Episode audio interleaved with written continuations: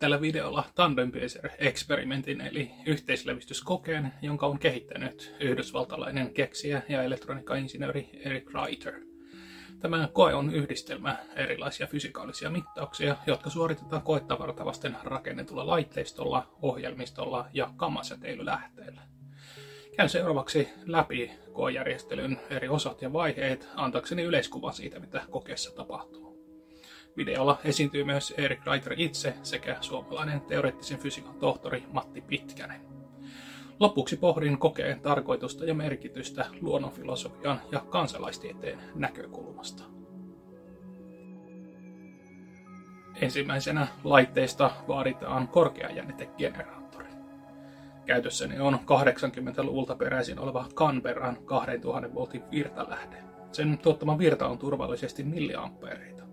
Sähkövirta jaetaan kahteen HV-koaksaalikaapeliin, jotka yhdistyvät kahteen tunnistimeen tutkimuspöydällä. Pöydällä on kaksi paksun kynän muotoista vierekkäin asetettua tuiketunnistinta. Etumainen tunnistin on merkitty numerolla 1 sekä punaisella teipeillä helpottamaan signaalien reitin hahmottamista myöhemmin koejärjestelmässä. Takimainen tunnistin on merkitty numerolla 2. Tuiketunnistin koostuu kahdesta pääkomponentista. Ensimmäinen komponenteista on natriumjodidikide. Nämä kristallit nimensä mukaisesti tuikkivat hentoa sinertävää valoa sähkömagneettisen säteilyn osuessa niihin. Kristalli on valoherkkää materiaalia, jonka takia koko tunnistin on suojattu näkyvää valoa läpäisemättömällä päädysteipillä. Toinen tunnistimen komponenteista on kristallin kylkeen kiinnitetty valomonistin putki, joka vaatii aiemmin mainitun korkeajännitteen. Valomonistimen avulla äärimmäisen heikot yksittäisten elektronien viritystilojen muutokset ja ionisaatiot kristalleissa saadaan vahvistettua tunnistettaviksi signaaleiksi. Tuiketunnistimen avulla voidaan mitata muun muassa kosmista taustasäteilyä, auringosta tulevia myonisuihkuja sekä ympäristössä esiintyvää gamma- ja röntgensäteilyä. Tandempiecer-kokeessa tutkitaan nimenomaan kammasäteiden käyttäytymistä kahdessa peräkkäisessä tunnistimessa. Luonnon omat kammasäteet ovat kuitenkin liian harvinaisia ja satunnaisia, joten kokeessa käytetään kammalähteenä tiettyjä radionuklideja. Esimerkiksi kadmium 109 ja kobalt 57 tuottavat noin 100 kiloelektronivoltin 10 cm päähän ulottuvia mikrokyrin vahvuisia kamma-aaltoja jatkuvana virtana. Radionuklidit toimitetaan oransseissa muovipoleteissa. Kokeessa käytetyt lähteet ovat kalibrointiin tarkoitettuja palovaroittimen nuklidin vahvuisia Yhdysvalloista hankittuja kuluttajille suunnattuja tuotteita. Suomessa STUK, säteilyturvakeskus ja Tulli säätelevät maahan tuotavia radionuklideja. Tasainen kammasuihku ohjataan lyijyohjaimella kahden peräkkäin asetetun tunnistimen läpi, jotka muodostavat yhtenäisen koejärjestelmän. Kaksi tunnistinta vaaditaan kammoista aiheutuvan koinsidenssin eli yhteensattuman mittaamiseksi. Tästä juontuu myös Tandempiecer eli yhteislävistysnimi, jonka taannoin annoin kokeelle. Asentamallani lyijysuojalla voidaan vähentää yhtä aikaa sekä ulkopuolelle suuntautuvia kamma-aaltoja että tunnistimiin osuvaa taustasäteilyä. Muu suojauksen läpäisevä kosminen säteily ja asiankuulumaton kohina erotetaan kammoista koneellisesti ja tilastollisesti. Tuiketunnistimien tuottamat pulssit toimivat sisääntulosignaaleina, jotka seuraavaksi johdetaan kaapeleilla SCA-laitteisiin eli yksikanava analysaattoreihin. SCA-NIM-moduulit ovat hiukkasfysiikassa käytettyjä standardilaitteita. NIM tulee englanninkielen sanoista Nuclear Instrumentation Module. Ortekin SCA-laitteita tarvitaan kaksi kappaletta, yksi molempia tunnistimia varten. SCA-laite toimii ensinnäkin tunnistimelta tulevan signaalin lisävahvistimena, jota kontrolloidaan laitteen yläosan nopeilla, sekä toiseksi signaalin ylä- ja ala-arvojen rajaajana, eli diskriminaattorina, joihin löytyy myös laitteesta kaksi omaa säädintä. Kolmas tarkoitus moduulilla on pikometritarkan kanttiaaltopulssin rakentaminen tunnistimelta tulevan analogisen signaalin pohjalta. NIM-laitteisto vaatii myös varsin eksoottisen nelivirta lähteen toimijakseen. Ystäväni Ragnar auttoi minua toissa kesänä bipolaariseen plus minus 12 24 DC-muutimen rakentamisessa, joka tarvitaan NIM-moduulien käynnistämiseen. Seuraavaksi SCA-moduulien neljä ulostuloa ohjataan neliporttisen oskiloskoopin kautta tietokoneeseen. Tässä vaiheessa analogiset signaalit muutetaan digitaalisiksi. Paikoskoopin valmistama USB-oskiloskooppi ottaa vastaan kaksi tunnistimista suoraan tulevaa raakasignaalia sekä kaksi kanttiaaltoina liikkuvaa SCA-moduulien tuottamaa signaalia. Oskiloskooppiin tulevissa kahdessa kaapelissa on kiinnitettynä edellä mainitsemani punainen merkkiteippi, joka viittaa siis etumaisen tunnistimen signaaleihin. Omistamani paikoskoop-malli kykenee mittaamaan nanosekuntiluokan tarkkuudella jännitevaihteluita, eli noin miljardi tapahtumaa sekunnissa. Tämä riittää juuri ja juuri kokeessa vaadittuun tarkkuuteen, jossa gamma-aallot liikkuvat valon nopeudella, eli noin 30 senttimetriä nanosekunnissa miinus hidastus tunnistimissa. Oskilloskooppini on noin 600 euron hintainen. Lisäksi hankin radionuklidit ja virtalaitteet, jotka maksavat toiset 600 euroa. NIM-laitteet ja tunnistimet sain puolestaan Raiterilta postikulja tullaushintaan. Kaikki laitteisto yhteensä muu Hilpetörin mukaan lukien on maksanut noin 2000 euroa. Pulsesta digitalisoitu alun perin analoginen signaali virtaa USB-kaapelia pitkin tietokoneeseen, jossa sitä voidaan analysoida. Seuraavaksi data visualisoidaan tietokoneessa. Graafista voidaan huomata, kuinka tunnistimet tuottavat pitkän lähes mikrosekunnin kestävän pyöreän aaltomaisen pulssin. SCA-moduuli määrittelee aallon yläharjasta tarkan alkukohdan ja rakentaa siitä kanttipulssin, josta oskiloskoopin sisäinen triggeri saa parhaiten kiinni. Kun korkeaenerginen sähkömagneettinen gamma-aalto kulkee läpi molempien tunnistimien, odotamme sen näkyvän yhtäaikaisena pulssina molemmilla kanavilla. Juuri tätä tietoa tarvitsemme kokeen mittauksessa. Vaikoskoopin oma natiiviohjelma ei kykene kuitenkaan näyttämään eikä tallentamaan kahdelta eri kanavalta tulevan pulssin aikaerotusta. Tätä varten jouduin rakentamaan Pythonilla reaaliaikaisen datan käsittelyalgoritmin sekä kokonaan uuden ohjelmiston käyttöliittymällä. USB-oskilloskoopin valintani vaikutti se, että sitä voi ohjelmoida API-rajapinnan kautta. Useassa säikeessä toimiva ohjelma kykenee tallentamaan tunnistimista tulevan datan suoraan tiedostoihin ja näyttämään reaaliaikaisesti sekä vaaditun gammaspektrin että aikaerotushistogrammin. Gammaspektroskopian avulla voidaan erottaa gamman aiheuttama valosähköilmiöstä johtuva täyspulssialue. Gammalähteinä toimivien isotooppien täytyy olla sellaisia, että niiden gamma-alue pystytään selkeästi erottamaan tuiketunnistimessa. Tämä vaatimus rajoittaa merkittävästi käyttökelpoisten isotooppien määrää vain puolenkymmenen ehdokkaaseen, joista Reiterin tavoin olen käyttänyt siis kadmiumia ja kobalttia. Molemmista tunnistimista mitataan kammojen aiheuttamat valosähköilmiötä vastaavat täyspulssit erotuksena Comptonin sidonnan aiheuttamiin pienempiin pulsseihin tai lyijyn ja röntgenfluoresenssin aiheuttamaan varjostumaan. Täyspulssien aikaerotus otetaan talteen ja esitetään histogrammissa sekä vahvistuksen vuoksi vielä hajontagraafissa. Jos histogrammiin kertyy pylväsmuotoisesti keskelle tapahtumia, tarkoittaa se, että tunnistimissa tapahtuu yhtäaikaisia klikkauksia lainausmerkeissä. Tämä koinsidenssi viittaa johonkin mekanismiin ja korrelaation tunnistustapahtumien välillä. Jos tapahtumat ovat tasaisesti jakautuneet aikaerotushistogrammiin, niin silloin tapahtumat ovat täysin satunnaisia ilman korrelaatiota. Näin käykin silloin, kun radionuklidilähde asetetaan keskelle molempien tunnistimien väliin. Kutsumme tätä tosi koinsidenssitestiksi. Heikko vuorovaikutusvoima on luonteeltaan satunnaista tietyn keskimääräisen puolentumisajan sisällä aiheuttaen tasaisen tilastollisen jakauman aikaerotuskaaviossa, kunhan lähde on sellainen, että se tuottaa vain yhden gammapulssin kerrallaan. On huomattavaa, että myös kosminen taustasäteily voi aiheuttaa jonkin verran koinsidenssejä.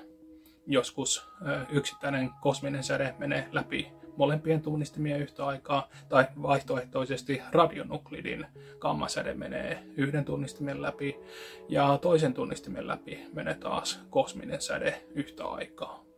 Nämä ovat harvinaisia, mutta mahdollisia tapahtumia, joiden tilastollinen keskiarvo voidaan päätellä ajamalla koe ilman aktiivista gammalähdettä. Alhaalla keskellä ohjelmassani on koinsidenssispektri Nice to have graafi. Kato-ohjelma punaisella ja vihreällä värillä on erotettu kaksi eri tunnistinta, etumainen ja takimainen toisistaan. Sinisellä värillä viitataan koinsidenssitapahtumiin. Ohjelmasta löytyy vielä seurantaa varten tunnistimien klikkausten taajuusmittari sekä aikajana tapahtumista viimeisen parin minuutin ajalta. Koekokonaisuus koostuu useasta eri vaiheesta. Ensiksi kalibrointimittauksessa etsitään molempien tunnistimien spektristä gamma-alue. Sitä hyödyntäen seuraavaksi otetaan talteen radionuklidilähteen taajuus, eli kuinka monta kertaa gammoja purkautuu per aikayksikkö. Kolmanneksi mitataan taustasäteily, jotta se voidaan vähentää tilastollisesti lopputuloksesta. Neljänneksi mitataan gammojen koinsidenssit. Kaikki mittaukset kestävät yhteensä pari vuorokautta.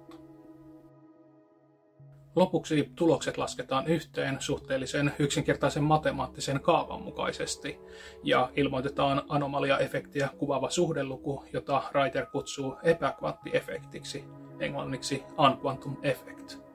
Jos suhdeluku on suurempi kuin yksi, tapahtuu täyspulsseja peräkkäin kahdessa tunnistimessa enemmän kuin tilastollisesti pitäisi kvanttihiukkasmallin mukaan tapahtua.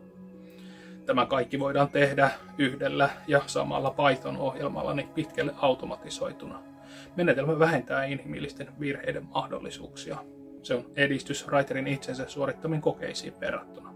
Hänen versiossa data on kerätty kuvakaapauksina ja manuaalisti eri laitteista sekä laskettu lopputulos käsiin. Lisäksi generoin ohjelmistollisesti raportin tallennetusta datasta Jupyter Notebook-ympäristössä – Avoimen lähdekoodin, ohjelman ja raportin olen julkaissut koetuloksineen ja raakadatoinen GitHubissa omassa projektissani. Data voi hyödyntää ja analysoida kuka vain tilastollisin menetelmin. Aikalennottu data voidaan jälkikäteen animoida ohjelmassani ilman isotoppilähdettä, tunnistimia, NIM-moduuleita ja oskiloskooppia. Myös tämä on Writerin kokeeseen verrattuna edistystä, koska hänellä ei ollut näin systemaattista datankeräystä suoritettu sellaisella ohjelmistolla, joka on kaikkien käytettävissä. Mikä tämän kokeen idea sitten on? Tämän kokeen tarkoitus on kerätä evidenssiä aaltohiukkasdualiteettiin liittyvään anomalia eli poikkeamaan. Standardfysiikan mukainen yksittäistä kvanteista aiheutuva energialuovutus etumaisen tunnistimen täyspulssiin on ristiriidassa sen kanssa, että kokeessamme myös takimaiseen tunnistimeen riittää niin paljon energiaa koinsidenssitapauksessa, että se kykenee aiheuttamaan myös siellä valosähköilmiötä vastaavan täyspulssin.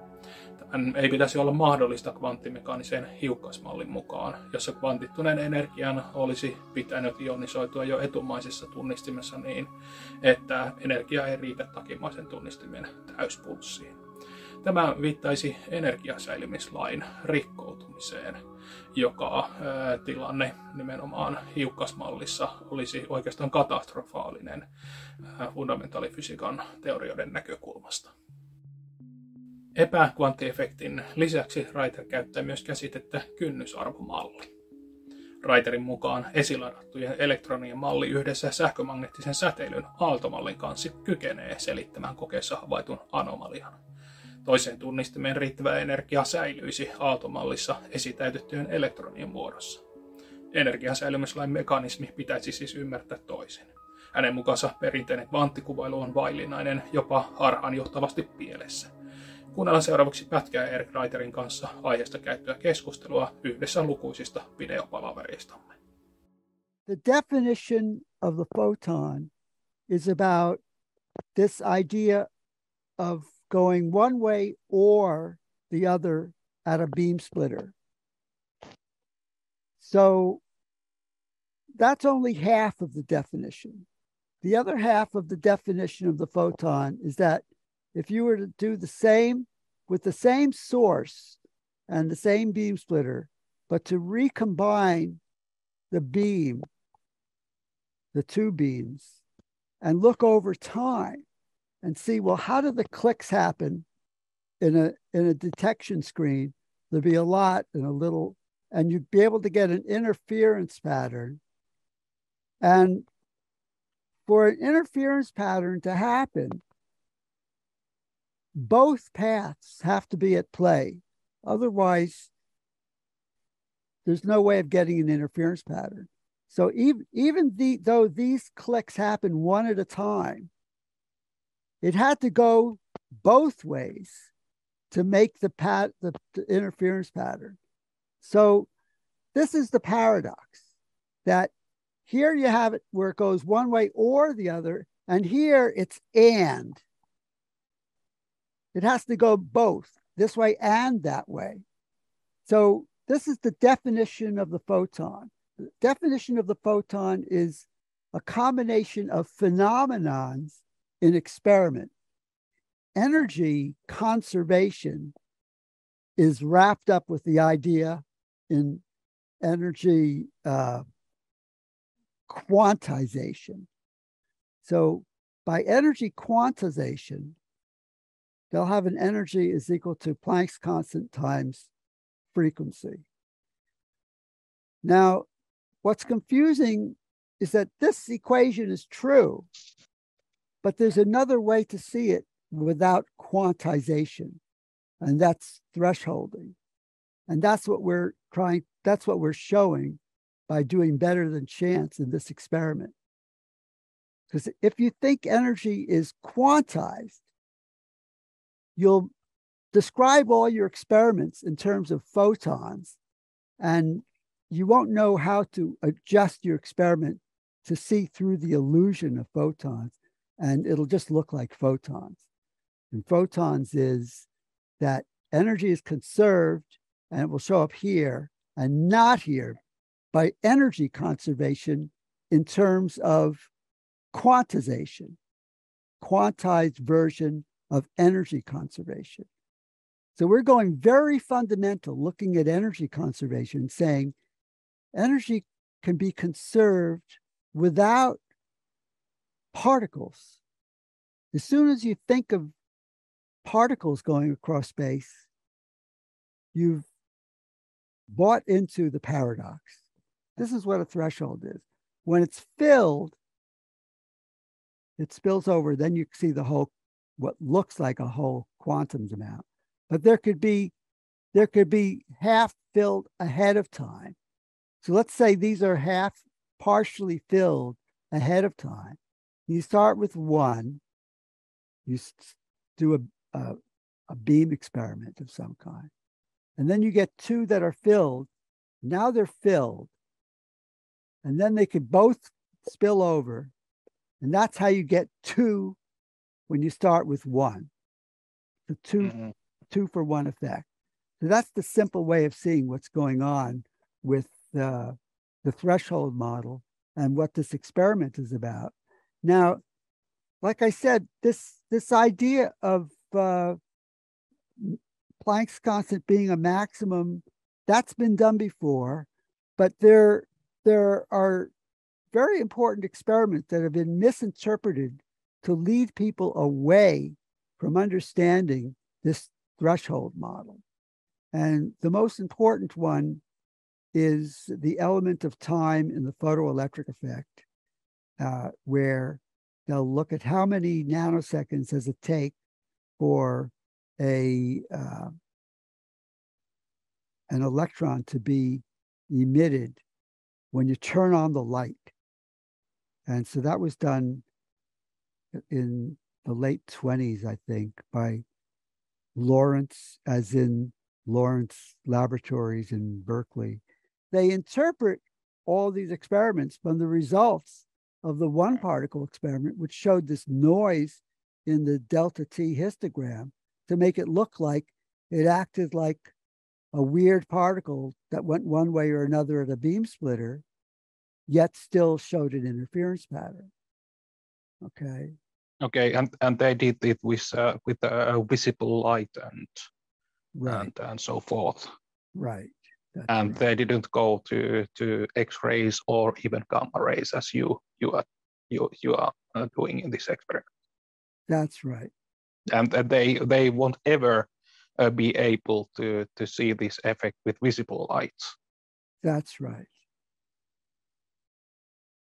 Koetta tutkinut suomalainen teoreettisen fysiikan tohtori Matti Pitkänen sen sijaan esittää, että n-fotoneilla laajennettu kvanttimekaaninen malli kykenisi selittämään kokeessa ää, esiintyvän ilmiön. Idea tähän tulee Pitkäsen elämäntyöstä eli topologisesta geometrodynamiikasta. TGD on klassisen ja kvanttimekaanisen fysiikan yhtenäisteoria, eräänlainen säijeteorian yleistys, jossa tietty geometrinen hyperavaruus ja numeroteoreettinen dualiteetti muodostavat fundamentaalifysiikan, biologian ja jopa tietoisuuden käsittävän viitekehyksen. Kuunnellaan seuraavaksi pitkäsen selitys n-fotoneista. No tuossa tuli hyvin ilmi tuo Raittenin teoria, että siinä olisi tämmöinen ikään kuin sinne tulisi aalto, joka samanaikaisesti aiheuttaisi tämän signaalin molemmissa detektoreissa. Ja, ja nyt mulla on toisenlainen selitys, että mulla on tämmöinen en-fotonin käsite, en-partikkelin käsite, ja se on täällä lukuteoriassa lähestymistavassa tulee luonnollisesti. Sanotaan näin, että meillä on tämmöisiä virtuaalihiukkasia, joilla nämä massat on algebrallisia lukuja, jotka määrää tämä polynomi, joka määrää avaruusakapinnan, ja impulssit on sitten, niiden komponentit on tämmöisiä algebrallisia kokonaislukuja. Ne yleistää tavallisen kokonaisluvun, mutta ne on virtuaalisia hiukkasia. Nämä fysikaaliset hiukkaset, ne rakennettaisiin monesta hiukkasesta, joilla olisi nämä virtuaaliset impulssit mutta sitten tämä kokonaisimpulssi, sille nämä komponentit olisi kokonaislukuja sopivalla yksiköllä. Samoin energia. Se olisi tämä tämmöinen hiukkanen laatikossa kvantisointi. Kvantisointi vastaisi sitä. Sillä on muitakin perusteluja, perusteluja että meillä olisi virtuaaliset hiukkaset, jotka rakennet, joista rakennettaisiin nämä fysikaaliset hiukkaset. Ja se olisi sitten ihan yleinen tapa rakentaa sidottuja tiloja voisi olla ihan, että kaikki syntyisi sillä tavalla, ihan vetyatomista lähtien molekyylit, jopa galaksin tasolle mennä. Ja sielläkin saataisiin samalla reseptillä, universaalilla reseptillä lukuteoreettisesti nämä tilat rakennettua. Ja tämähän olisi, olisi sillä tavalla uutta, että meillähän tämä kvanttielektrodynamiikka ei selviä sidotuista tiloista. Tämä, tämä, toisaalta tämä aaltomekaniikka, tämä vanha-aikainen aaltomekaniikka, Bohrin ratoinen ja ja Schrödingerin yhtälöinen se selviää. selviää. Se, se ennustaa aivan loistavasti sidottujen tilojen energiat esimerkiksi vetyatomille ja atomeille yleensä. Että tässä niin kuin yleistettäisiin tämä, tämä TGD olisi yleistys tästä aaltomekaniikasta. Aaltomekaniikan pistemäiset hiukkaset korvataan ne kolmipinnoilla, saadaan aaltomekaniikan yleisty. Nyt vaan hiukkaset on tämmöisiä kolmipintoja. Pintoja. Se olisi tämä, tämä, tämä yleistys tässä. Ja nyt seurauksena oli sitten, me voisimme ajatella, että okei, me, ja me voitaisiin muodostaa myöskin fotoneista tämmöisiä sidottuja tiloja. N-fotonin sidottuja tiloja. Ja samoin ytimistä. Tässä säteilevässä aineessa voisi olla tämmöisiä N-ytimiä. Jono vaikkapa luokkaa sata kappaletta ytimiä, jotka muodostaisivat tämmöisen sidotun kvanttikoherentin tilaan. No miten tämä tämmöinen kvanttikoherentti ennen sadan ytimen tilaa hajoaa? No se hajoaa unisono. Kaikki hajoaa täsmälleen samalla hetkellä. Ne lähettää sitten tämmöisen N-gamman. N-kappaletta tavallisia gammoja, jotka muodostaa sidotun tilaan. Se olisi tämä pointti. Ja sitten se N-gamma lähtisi etenemään tuolta lähteestä ja matkalla se hajoisi, koska nämä N-gammat ei ole stabiileja. Niillä tämä plankkivakio on normaalia isompi ja niiden energia on tavallaan niin kuin viritetty energia, että ne, on, ne pyrkii hajoamaan tähän tavallisen plankkivakion tilaan. Ne hajoaa N-gammat ja syntyy tavallisia gammoja. Jos semmoisia syntyy, ne syntyy hyvin yhtä aikaa. Toinen gamma voisi aiheuttaa detektion ensimmäisessä, toinen toisessa ja voisi syntyä useampiakin detektioita, mutta tämä olisi se yksinkertaisin tapaus. Sitten ne kolme detektiota, se on jo epätodennäköisyys. Meidän nopeasti se todennäköisyys pienenee. pienenee mutta joka tapauksessa tämä N-gamman hajoaminen tavallisiin tuottaisi nämä tilanteet, joissa molemmissa detektoreissa havaittaisiin. Se olisi tämä koko jutu idea. Se oli hyvä kysymys toi, toi, että mikä se mekanismi tuottaa sen. Se on tärkeä ja se oli sitten siinä syntyvaiheessa, kun se on siellä hiukkaskyydittymässä tai kun sitä säteilytetään, niin siinä vaiheessa tulisi se metabolinen energia ja tuottaisi näitä hitaasti hajoavia N-ytimiä siihen aineeseen. Se olisi tämä ainut järjellinen selitys, kun rupeaa tarkemmin ajattelemaan monestihan nämä radionukleidit, niin ne hajoaa niin kuin usein erilaisen ö, isotoopin kautta. Joo. Tuo, tuo, tuoko, pitääkö sitä niin kuin tavallaan pohtia myöskin voi, tässä? Että... Joo, joo, kyllä sekin, että ne voisi N-ydin menisi alempi energia se N-ytimeen ja, ja niin edelleen. Sekin on, sekin on täysin ajateltavissa. Keskustelu on käyty yhdessä lukuisista viikoittaisista opiskelusessioistamme. Itse asiassa kuulin Raiterin kokeista alun perin reilut kaksi vuotta sitten. Olin jo aiemmin tehnyt kotikokeen sumukammiolla, jossa saadaan silmin nähtäväksi ilmakehän meidän jopa syvälle maapallon kivikoreen läpi kulkevia kosmisia säteitä. Raiterin koe oli tavallaan syventävä jatko tälle aikaisemmalle harrastuspohjalta tehdylle kokeelleni. Tietäksemme kukaan muu maailmassa ei ole vielä pyrkinyt toistamaan yhteislävistyskoetta. Harva on nähtävästi yrittänyt edes ymmärtää sitä syvällisemmin. Syitä voi vain ihmetellä. Reiter on esittänyt kokeensa ja teoriansa kontroversiaalisti, se on totta. Vähäinen kiinnostus olisi ymmärrettävää, jos kyse olisi vain teoriasta, mutta jostain syystä tutkijakommuni ei ole ollut näköjään halukas toistamaan tai tutkimaan edes koetta itse. Maalikon näkökulmasta on myös todettava, että koe on suhteellisen vaativa ja jännittävä kokonaisuus hanskata, jota ei pystyisikään yksin toistamaan ilman intensiivistä ohjaamista, yhteistyötä ja innostavia keskustelukumppaneita. Olemme kuitenkin kansalaistieteen harjoittajina osaittaneet, että koe on tarpeeksi yksityiskohtaisesti suunniteltu ja että se on monistettavissa.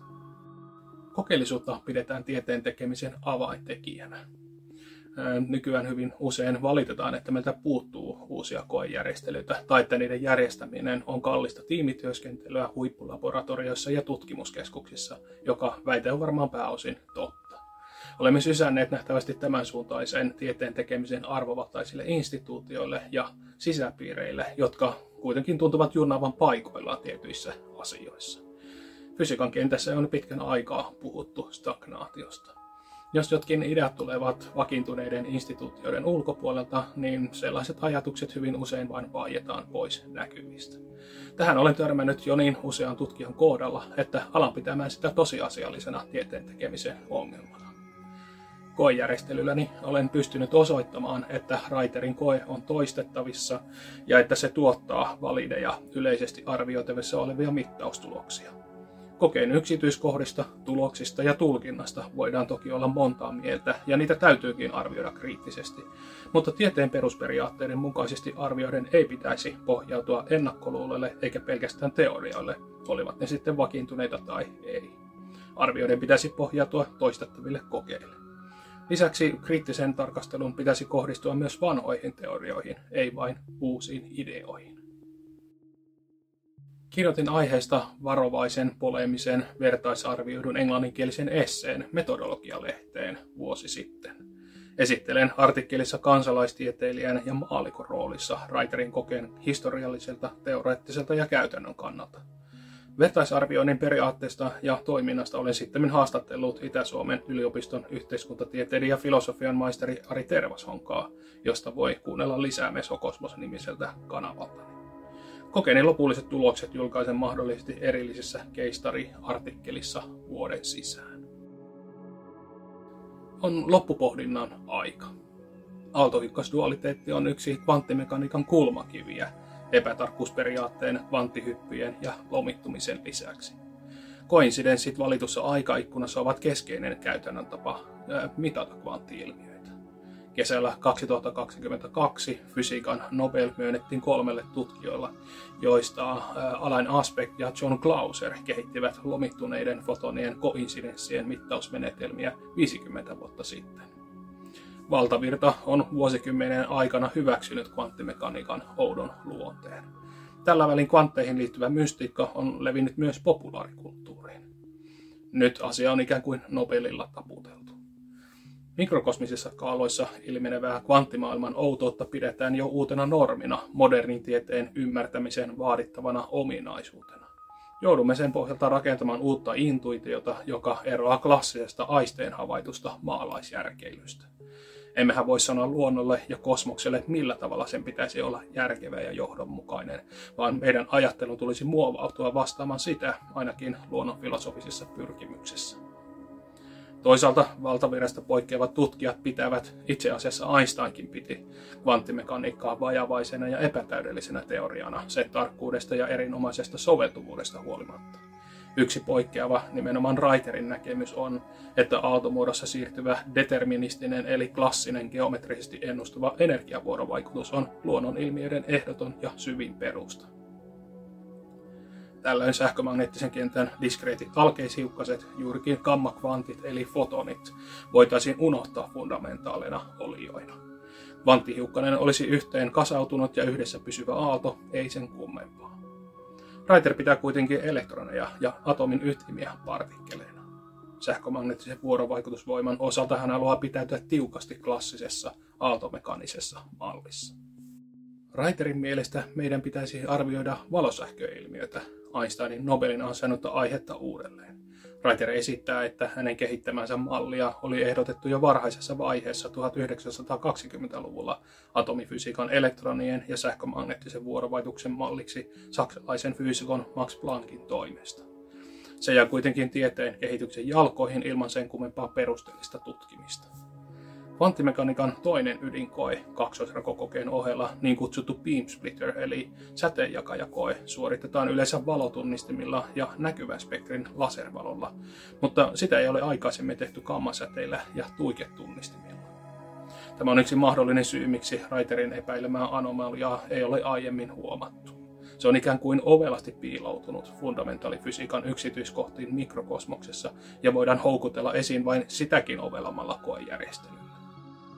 Reiterin mukaan kvanttikuvailuun siis hypättiin hätiköiden noin sata vuotta sitten, koska silloin ei ollut vielä laitteistoa eikä edes tarpeeksi tietoa tutkia atomia elektronitason ilmiöitä kovin tarkasti.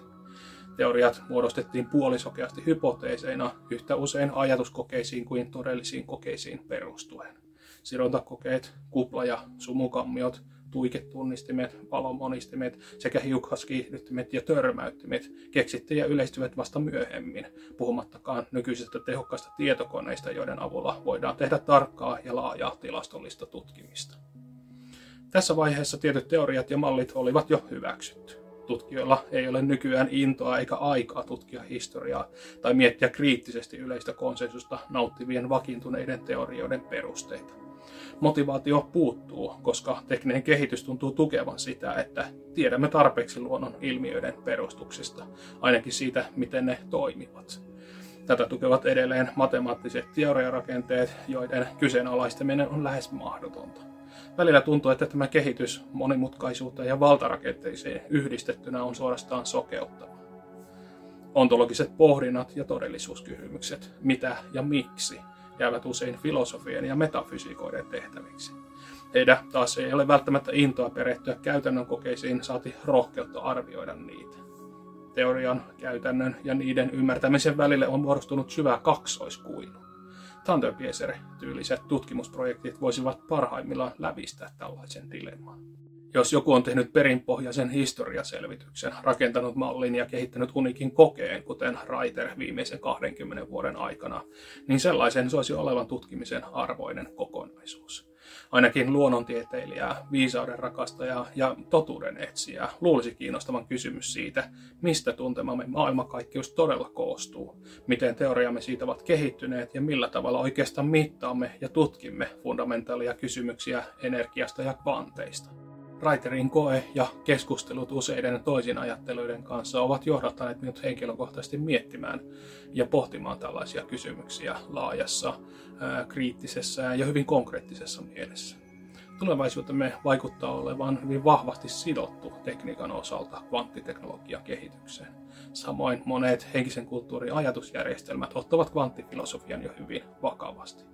Mielestäni tästä kehityssuunnasta yksityiskohtineen on moderni ihmisen hyvä olla perillä.